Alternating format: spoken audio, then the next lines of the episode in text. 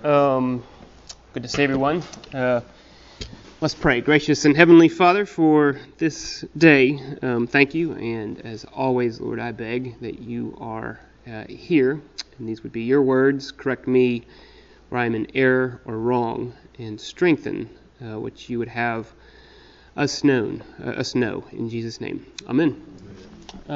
Just by way of announcement, on the heels of what Frank had mentioned, obviously this week is beginning of Lent with Ash Wednesday, and around here that has a special timbre with the Lenten preaching series. And I'm going to kind of say this whenever I can. I hope people will come. I hope you'll come to the preaching series, and I hope you'll invite people to look around the room, and a lot of y'all do. It will be hard, humanly speaking, to top this year's lineup. I mean, it's really good. Things just kind of fell into place, with a good mixture of authors and all of them are preachers, but people who also didn't write books, who are great preachers. There's not a miss in the lineup. I hope you'll come, and I hope you'll invite your friends. And humanly speaking, people in the pews is something that's important to us. Now, we're aware that our website ministry has become substantial. A lot of folks can't make it downtown because it's a 2.5-hour round trip from your office, which I know, and it's just not feasible to do. But either in person or by the web, I hope you can take advantage of some of the folks that are coming. Mark Golly, he's a huge name in the church now. He's recently been promoted to the head, the number one in the whole of the organization Christianity Today, which has a remarkable history in the last 60 years of what's called the evangelical church in America. He'll be here Thursday and Friday, and then Simeon Zoll, Paul's youngest son, who is moving into his professional identity as a theologian, teaching over at Cambridge right now. He'll be here next in the dean's class, so you have permission to miss this class next week and listen to Simeon. Thank you for laughing. And preaching 3 days, and then Aaron Zimmerman, who's out in Houston right now, one of the Mockingbird guys, just insightful. I think he also went to Harvard, so that just means that he's very bright, and he's got the credentials at least to make a syllable sound right. And it just goes on and on and on right through. Fitzsimmons Allison, one of my personal heroes, who will be here in Holy Week the last 3 days, including Maundy Thursday and preaching Good Friday. And he's really the man who wrote the book, so to speak, on Good Friday. Well, that sounds bad. That's, of course, the Lord. But he wrote the entrance to atonement in the Oxford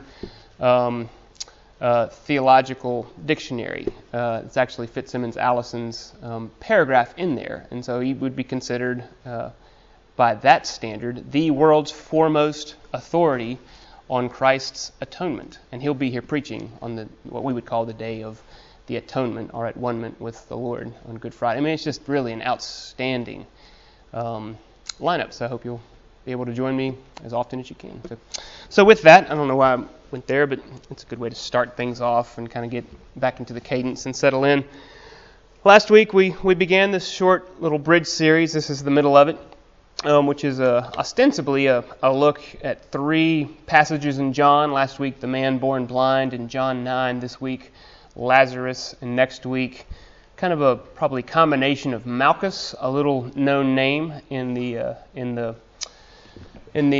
Bible, but that's the slave of the centurion, I guess you'd say, and Peter cut his ear off, and so that's a very interesting story and kind of a throwaway line, and then probably leading into Pilate. We'll probably look at that as well next week.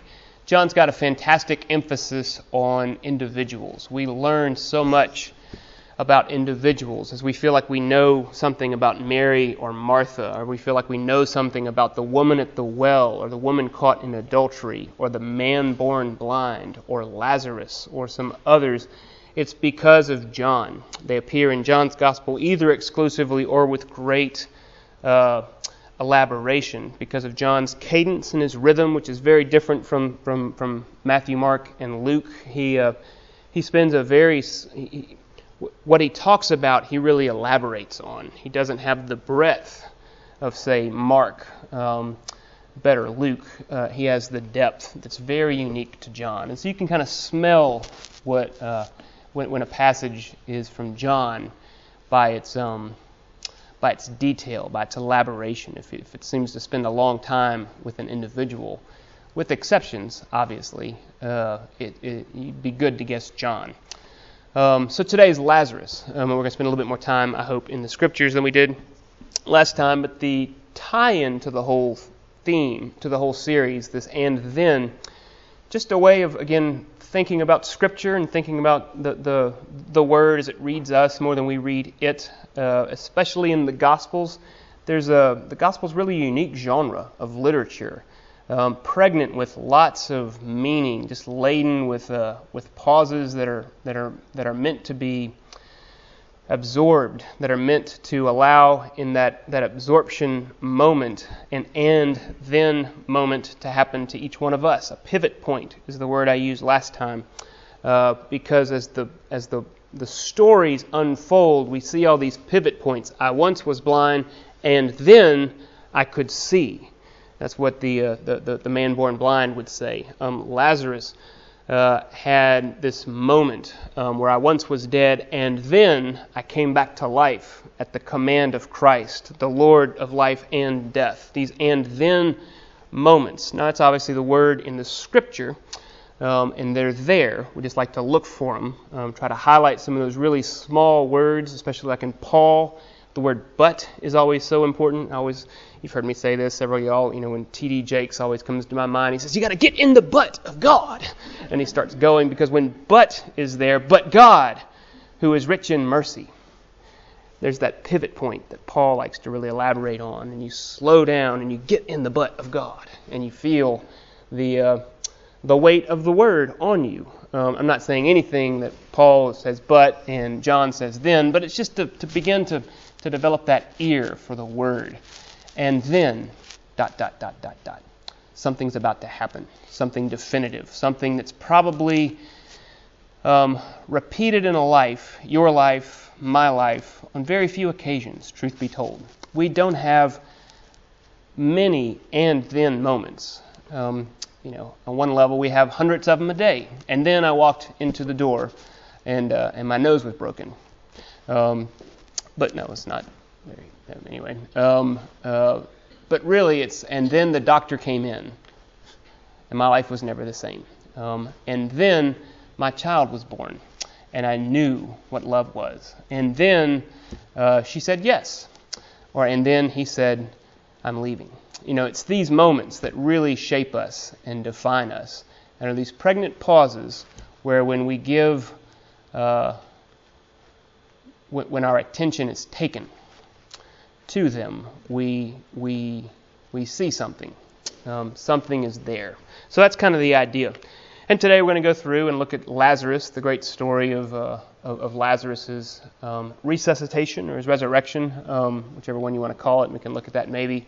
Some up with some more art, pulled some out. Caravaggio's piece on Lazarus, and if we have time, Salvador Dali's very interesting piece, but we'll look at that. So, as the way towards that, the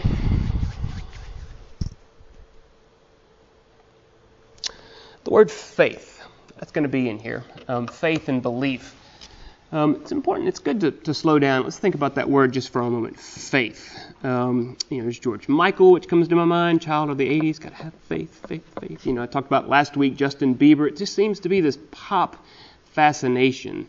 When I say pop, really, not just pop music, but just what's popular and enduring in the public consciousness. Faith. We want faith. We don't know what that means really, because it's just kind of bantered about, where the word faith is out there, and it's just sort of placed on a billboard or sung about or put in a backdrop at a concert, and that's what Bieber was doing and all. But it begs the question: what does that mean? Faith. Faith in what? Faith, just blind faith that things are going to happen for a reason and things are going to work out and things are going to something? I want to say, fool. Blind faith. And of course, that's the misrepresentation often of Christianity. It's, well, you just got to have faith. You just got to believe, in what is the good question. And there's a definite answer. To be absolutely 100% positive, there is a definite answer. It was an historical point to have faith in the sufficiency of the cross of Christ, where his glory, that's going to be a John word, is always revealed, is always shown. So faith, this little word, I'm going to say kind of the theological part, and then try to come to a maybe an inward understanding of it, and then we'll look at the scripture. Faith is the noun of the verb believe, literally in the Greek. The word faith, pisteo, is the noun that's contained in the verb believe. Pistis in pisteo. So faith is the noun of belief. And so that pulls us a little bit, not necessarily to a place, but it pulls us a little bit. I have to have faith, which is the noun part. That's the possessive part, the thing which I verb, which I believe. What does that mean? I want to say it's a confidence. It's an awareness. It's a disposition. It's an apprehension. It's a confidence that something can change. Now we all need change. We may not even know it that we need change, but that's part of our and then moments. That change is needed. What do we need changing from? Well, from just about everything. We typically call this being in a rut. You know, my life just kind of stuck, and I'm just kind of on this treadmill, and things are in a rut, and so forth and so on. It's the Matrix's blue pill. It's just this idea that life happens, and we're just sort of, you know, carried along like so much jetsam or flotsam or whatever else. Faith is the belief that faith is the confidence that change is possible, and that something can change. Now, that would mean that you may not... Paul Zoll comes to my mind, as I've heard him again recently say this, and he said this so many times when he was here. This idea that faith comes when somebody, quotes, gets religion. Well, nobody goes out and gets religion. You know, that implies this consumeristic culture, like I want shredded wheat, and I want a Pop-Tart, and I want this, and it's not that. You get hit upside the head, typically, with a 2x4. That's what Paul would say. And you don't get religion. It's slammed into your face, and you're laid flat, and something happens. That's called faith. That's called belief that I need to change, and that change is somehow possible. That, as I was trying to elaborate on last week, and just trying to carry this conversation over, that somewhere at the end of the line in the underwater cave in Nickajack Lake, as I used Johnny Cash as an example last week, that change is necessary and change is inevitable. Either Johnny Cash goes off to death, or he comes back to life. Either or. At those moments in the pivot point, it becomes very black and white, the Bible would say. And faith is that agent of change, because we are justified by grace through faith. Now, we call this love. We call this, at the end of the line, at the end of control, at the end of a sense that I can manage this, and this realization that I come down to the end of the line with all of my attempts at control, whether it's a control of my children, or of my job, or of my health, or of my life, or of my death, that at the end of the line, my hands are ripped open, and faith happens where change occurs, with me or without me, in a really sort of naked sense, and an arresting sense. That is faith. So I'm going to pause and let people come back. But one more thing. People ask, and it's a good thing to ask, well, can this happen some way with outside of the 2x4? Because that's my point of emphasis, and it's one that others share. And I want to say, of course it can. Absolutely it can. But follow along. You're born into a good family, good parents, and you have a good childhood, and you're raised, and you go to a good church, and you have a good youth group. You can hear all the adjectives. A good youth group, and you make a decision for the Lord, or the Lord decides for you. Either way, it works, and you're there, and everything's great. And you apply to a college, and it's not it doesn't create sort of a breakdown, but it actually, you get in and you get some good friends, and then you meet somebody and you get married, and your parents are aging well and everything's okay there, and you get along with them, and you have grandkids and they're fine, and your kids become raised, and your parents age gracefully and die well, and now you're in your middle age and your kids like you, and you come back, and there's no... You know how that goes. That's the expectation. That's the hope that a lot of us have. It's not the way it usually happens. And somewhere along that way, there's not faith, because there's not any need for a change. That's a track where you're on, which is really faithless. And there's no need for a belief. Certainly, and I'm being a little bit overbearing here, there's a belief that the Lord gave me that and directed that, and you could say that's a set-apart life and a blessing. And I forget who said it, but I'm on board with them. Oftentimes, a life full of blessings is the greatest obstacle to faith. That's a harsh word, but I want to sort of live with that, and I want to stop there and say that can someone have that type of faith, grace through faith, which we call love, absent the 2x4. Yes, but my experience, both personally and then also professionally, as a pastor and now as a counselor, says that it usually happens otherwise. We're given faith, like we're given humility. We don't. We're not born with it. We don't achieve it. It's not something we grasp and hold on to, but it's something that always remains somehow fueled from the outside and placed in us. And so therefore, the good news of that is I'm absolutely free, because if it remains outside of me and is somehow fueled to me, and I had nothing to do with it in its first instance, I'll have nothing to do with it in its last. Now we're in the realm of provision and freedom and grace. So I'm going to stop. That's just kind of an overview. I think I'm probably going to do that in one more way next week, because that'll just be kind of the tie over, and then we'll look at the scripture of Lazarus. Any comments or thoughts there? I know I had a conversation with a few of y'all through the week. I don't know if you have any comments further. Gil, that wasn't me you had a conversation with, but I always think of Johnny Cash, and I don't even know Johnny Cash's history as well. But I mean, it seems like he's sung in jails and everything. And some of the songs I've heard is describes to me what you have said. That the life got started off okay and then went downhill, downhill, downhill, and then you had this moment of realism, and then you had to take the pill for in the Matrix. You either had to realize who you were, look in the mirror, or and be reborn from that, or die. And so, I mean, hopefully I made myself clear, but yeah. I agree with what you're saying about Johnny Cash, and I use that analogy also. And the 2x4, but yeah, some people don't get hit with a 2x4, and some people get hit with a bigger one than others. What do you say? Yeah, I mean, last week I was thinking of like sad Fontaine, but there are also people that are happy.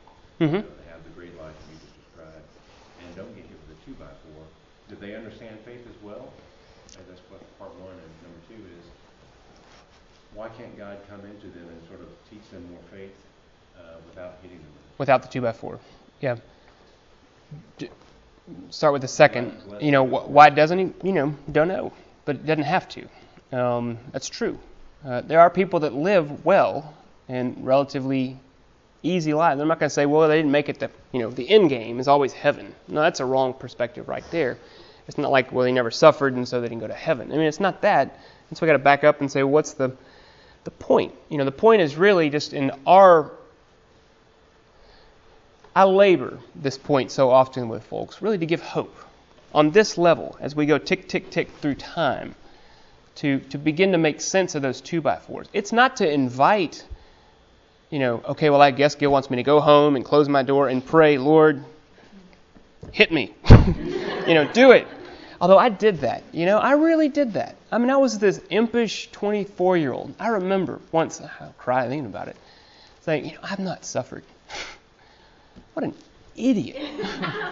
What an idiot. And now karma, talked about that last week. Karma, we have no place for it. It's not because I prayed that when I was a 24-year-old. Like, Lord, show me. Because I was way into Bonhoeffer at the time. And I was just a voracious reader. And I was just soaking this stuff up. And I knew that my life had really not been honed. And I wanted it because I was jealous of people who had suffered.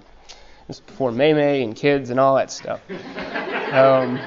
She would be like, don't do that. Pray for her, by the way, really. So I remember praying that stuff. Now, God didn't answer my prayer because I prayed it to suffer. Life happened. Life happened. I can tell you my story, but, death and disease and decay and disappointment and relationships, et cetera, et cetera, et cetera. It happens. So we don't pray for the 2x4, and some 2x4s are bigger than others. I don't really have a good answer for that. And my mind goes to the extremes. Like, what about that, point in history or that person right now in some forgotten place of the world, and they have literally been locked in a cellar for 26 years? What about that person? Now, that's horrific to think about, but that's how my brain thinks, because it's actually happened. And sometimes those stories come out. Once every 3 or 4 years, we hear about some girl who's been kept in a basement of somebody's house and when she was abducted as a kid and, yada, yada. She doesn't need that 2x4. None of us need a 2x4. It's a way of beginning to approach life as it actually is. I don't think we need to look too hard and too long for the 2x4s until we begin to recognize them, small and large. And again, it happens, in most lives, the big one, a few times. I'm not saying you would look for this every week. That's not a good life. That's not a good life. It's to prepare, to be ready, to be watchful, to be aware that this is life as it happens. And then our eyes change, and we begin to see it not only in our own lives, but in the lives of others. And we have that privilege, a little bit of Craig's sermon, to share in the sufferings of others, in their 2x4s. And that's actually a pretty profound part. So that's a ramble. It didn't quite approach that. But we don't look for 2x4s. They find us. Some are bigger than others. God is God. I don't know why he seems to spare some and not others. But it's really for us to make some sense out of the way things actually are. Talitha?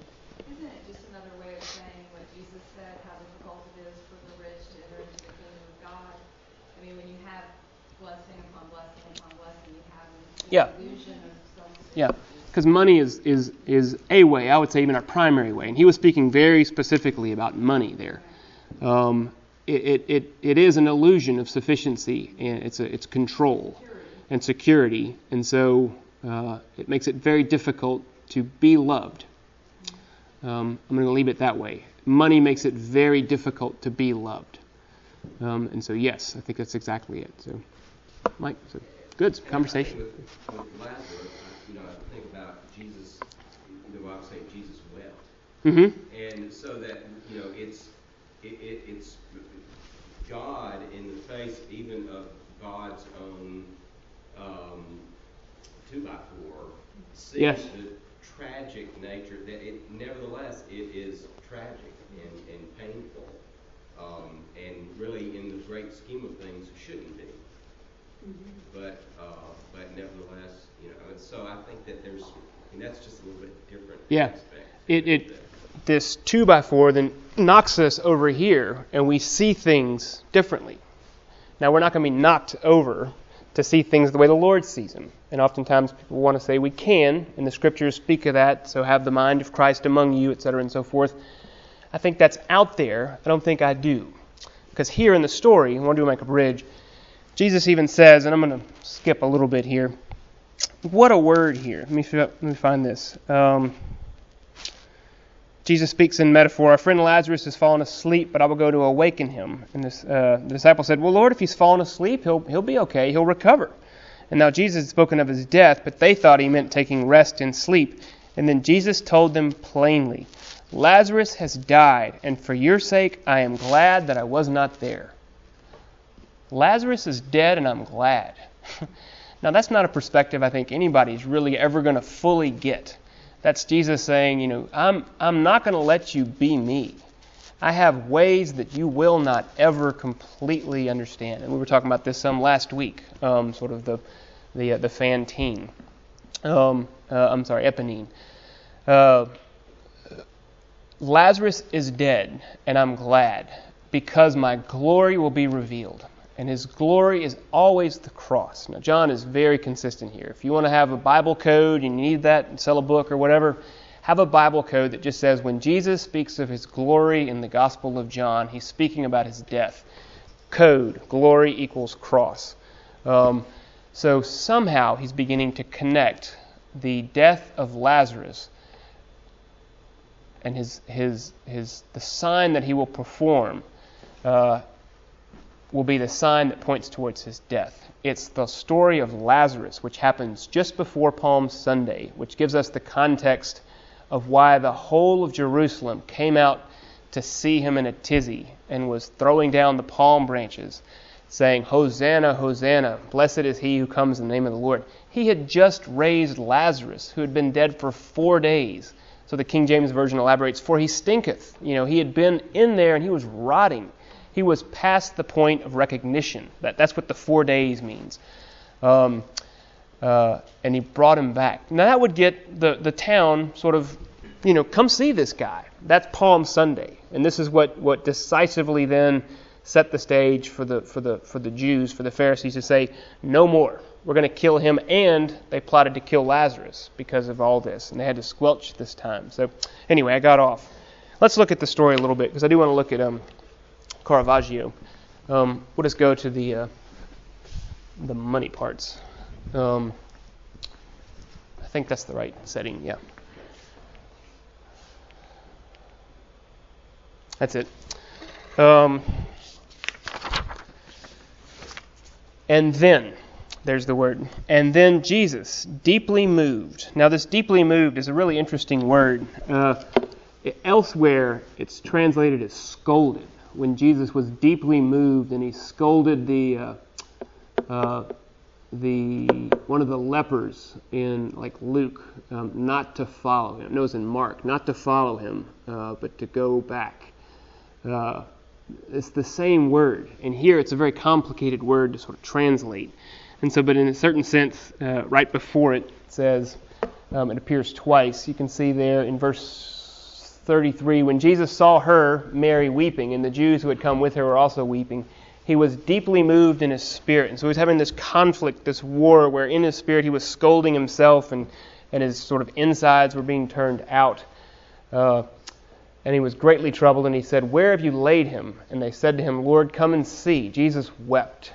And so the Jews said, see how he loved him. But some of them said, could not he who opened the eyes of the blind man have also kept this man from dying? So they were remembering John 9 just like we did last time. Couldn't the guy who did that do this? And it continues in the same word. And then Jesus, deeply moved again, came to the tomb. It was a cave, and a stone lay against it. And Jesus said, take away the stone. Martha, the sister of the dead man, said to him, Lord, by this time there will be an odor, for he has been dead 4 days. Jesus said to her, did I not tell you that if you believed, you would see the glory of God? So there's the belief and faith. And so they took away the stone, and Jesus lifted his eyes and said, Father, I thank you that you have heard me. I knew that you always hear me, but I said this on the account of the people standing around, that they may believe that you sent me. And when he had said these things, he cried out with a loud voice, Lazarus, come out. And the man who had died came out, his hands and feet bound with linen strips, and his face wrapped in a cloth. Jesus said to him, unbind him and let him go. So, there's lots here. Lazarus come out, and the man who had died came out, his hands and his feet bound with linen strips. And Jesus' command was, unbind him. That's the word that's used throughout, especially the New Testament, to be loosened from the grip of sin. Paul keeps that word very, very much in the forefront of his writings as well. So this word, Lazarus come out. Here's Caravaggio's painting. I'm going to turn all the way down because you can't see very well. That's not it. A little bit sort of, what's the word, anachronistic, where it's Christ a little bit more in the early 17th century, with not coming out of a cave per se. But obviously that's Jesus on the far left, with the black robe and the red arm coming forth, and you can see his finger pointing. Although it's at the command of the word Lazarus come forth, or Lazarus come out, similar to the famous painting in Michelangelo's in the Sistine Chapel of the creation of Adam. That's on this time, it's the hand of God on the right, the hand with great intent and purpose that's reaching forth to the rather limp hand of Adam. It's a visual depiction of the Word event. The Word is the creative Word, the Word of God, which creates rather than finds that which is pleasing to it. And so when God said, "Let light be separated from darkness," it happened. He didn't need a hand, so to speak. He didn't even need to use his own hand to say, "Let life enter Adam." Or he didn't need his own hand to say, "When I touch your, when I touch you, you're free," kind of freeze tag kind of stuff. But it's a visual depiction of the Word made flesh, the incarnation of the Word of God. When God says, "Let Adam be Adam," going forth, and Michelangelo captures that with the purposeness of the hand. You can see, I think he probably had the same idea with the hand of Christ, except it's the opposite side of the frame, reaching over to the dead Lazarus, who's the glory of God in Christ's cross is obviously being brought forth a little bit as Lazarus assumes a cross-like pose with Mary and Martha, Lazarus's sisters, very close to Lazarus's face, especially one of them sort of cheek to cheek. Now, and I'll need Clayton to come in here. Caravaggio, it's interesting. I keep going back to him in the classes that I do, and I use him for art just because he did it so well, and he's got so much to draw from. That is, I've learned a little bit about it. He was this master of the light and the dark. And what's that called, Clayton? Chiaroscuro. Is that how you say it? Yeah. So it's this style of using the contrast, even the collisions of light and dark. Well, this is Jesus, the light of the world, which he said in John 9, and we looked at last week. He said it in John 8, John 9, and he also repeats it. We didn't read it, but he repeats it here in John 11. Jesus, the light of the world, is really sort of commanding the light and the darkness here. And I think that's all embedded in the style of Caravaggio. He's really got that. Look at the hands of Caravaggio.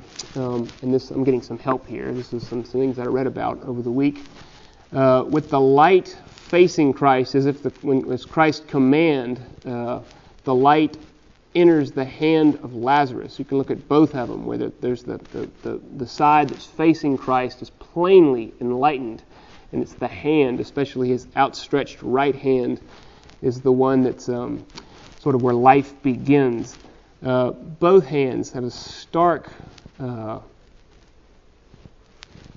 contrast, collision of light and dark, of death and life, of power and absence. I'm going to hit pause. Any comments on this painting, what it evokes from you, or questions, or anything I've said so far, and then I'm going to wrap up. The other painting I thought I was talking about Caravaggio was with Thomas. Uh-huh. Mm-hmm, mm-hmm. With his finger in his side, and yeah.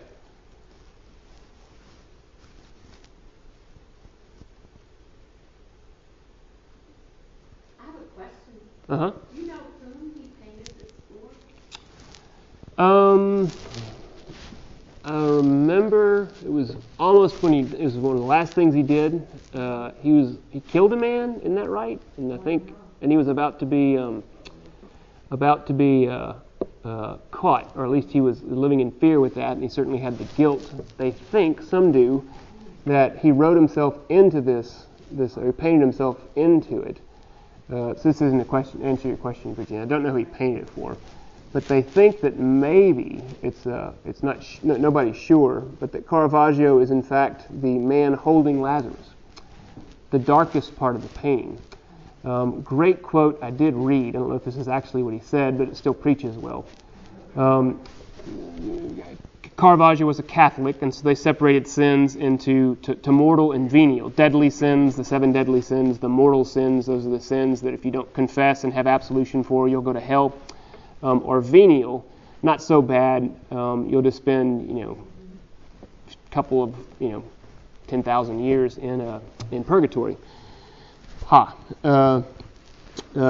Somebody approached Caravaggio about that kind of confession. He says, it doesn't matter. All my sins are mortal sins anyway. He nailed it. There is no such thing as a deadly sin. All sins are deadly. For the wages of sin is death, the Bible says. What you get is death. And so he painted himself in the darkest part of the entire painting, looking away from Christ. It's a man who's grappling with his own darkness as the light of the world is opposite of him, and it's on his backside. But his face, like the face of Christ, are the two that are the most shrouded in darkness. Now, what would that mean? Did he think that he was, really not within the reach or the scope of the saving grace of the light of Christ? I don't know. I don't know him that much. I would say that he would be wrong if that's what he thought, but I think it's pretty interesting. That's where he may have painted himself in. I think that interpretation is a good one. But his holding the body is his way of grappling with it and saying, I want to be part of it. Oh, absolutely. So, no, it would be him grappling and in conflict, that greatly troubled, an inward spirit scolding itself. Christ himself did, right? Which led to Jesus wept. It evokes that type of feeling. Now, hopefully, if the art is doing its piece on us to some degree or another, psychologically we'd call that abreaction or catharsis, where we're cleansed and we're sort of, have a violent expulsion of an inward experience.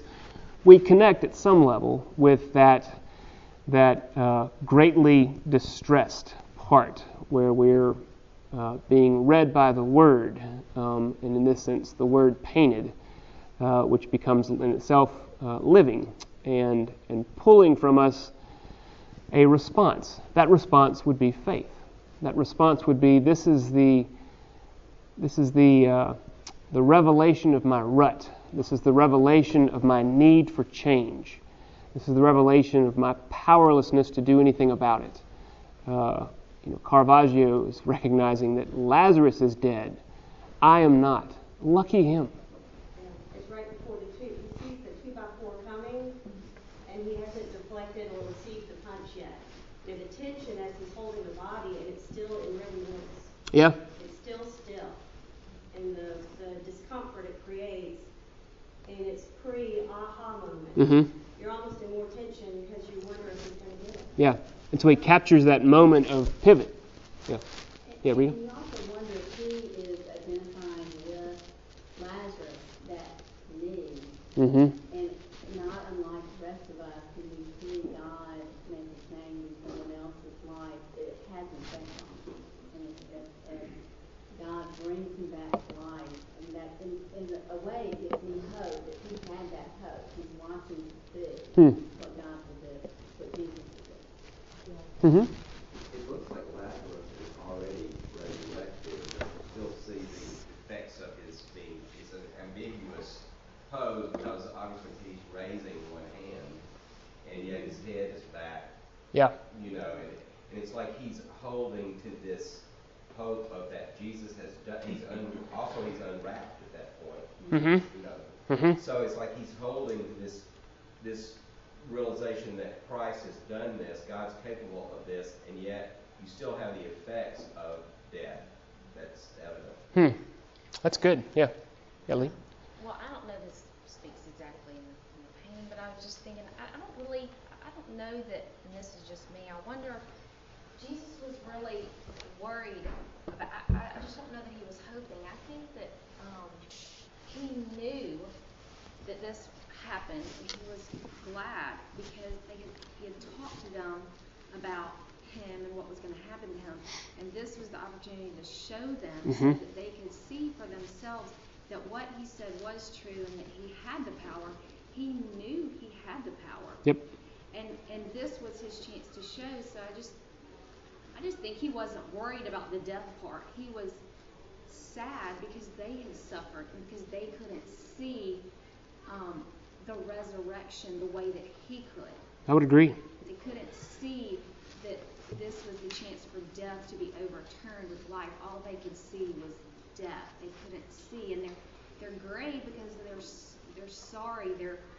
They're sorrowful, and he's not, because he knows the end from the beginning, and he's just not worried about it. I don't know. He's in complete control, and a lot of that control is mysterious to us. I will leave it with that. I think you're exactly right. This is not a Jesus. Let me close with this.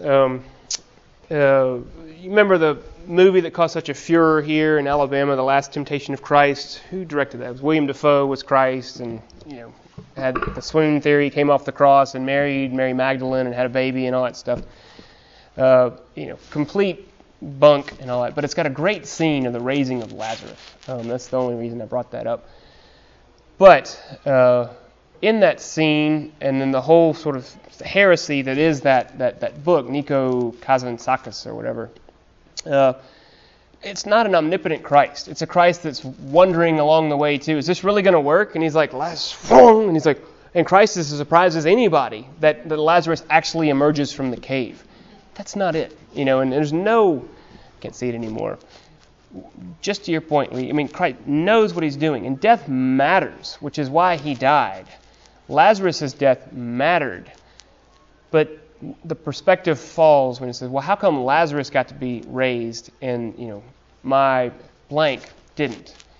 We're then thrust to the uncomfortable waters of God's wisdom, and his ultimate purpose is beyond what matters to us. And death really matters. Our fear of death is so infective. That's a word. It colors a lot of what we do. I'm going to leave it with that, and we'll pick that up with Pilate next week. So let me pray. Lord, collect this whole time and do your work with it as it was left open. Allow your word to continue. I ask this in Jesus' name. Amen.